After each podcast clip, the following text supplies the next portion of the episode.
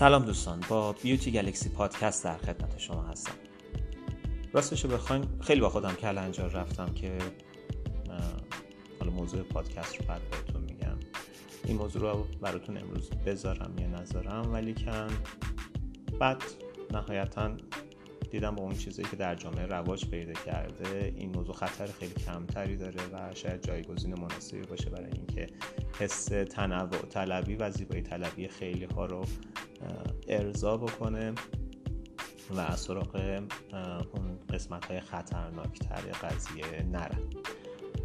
حتما خیلی کنجکاو شدید که بدونید موضوع برنامه چی هست.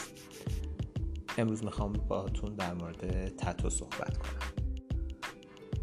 مطمئنم اطلاع دارین که خب چند وقتی هست که تتو مد شده. انجام میدن خیلی ها بعد یه مدت پشیمون میشن بعد می‌خوام پاکش کنن.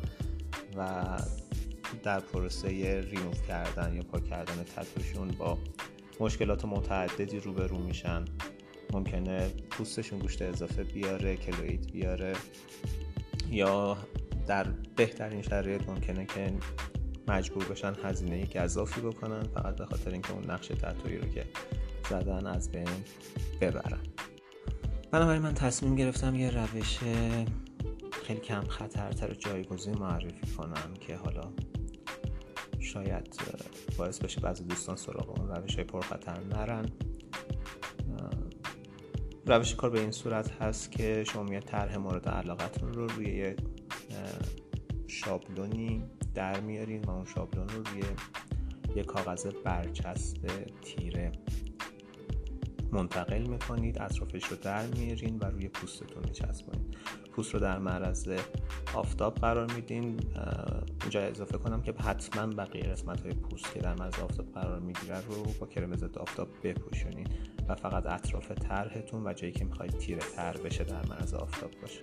خب طبیعتا اون قسمت هایی که در معرض آفتاب هست میسوزه تیره تر میشه برونزه میشه و طرحتون روی پوستتون بعد از یکی دو روز که هر روز در حدود یه رو 20 دقیقه در معرض آفتاب قرار بدید اون موضوع رو. نقش میبند. یه کار دیگه ای هم که می‌تونید بکنید می‌تونید خیلی ظریف با لاک طرحتون رو روی پوست نقاشی بکنید و بعد از چند روز که در معرض آفتاب قرار بدین طرحتون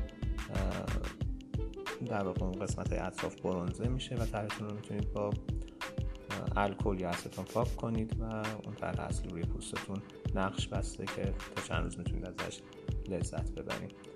و اگر هم در این خلال با تحریک بیش از حد سوختگی ناشی از آفتاب روبرو شدید خب از پماد زینک اکساید می‌تونید برای درمان استفاده کنید. امیدوارم که مورد پسندتون واقع بشه. توصیهش نمی کنم واقعا فقط در صورت امتحانش کنید که خیلی آدم تنوع طلبی هستیم و خیلی اون تتواژ رو دوست داریم. شاد باشین.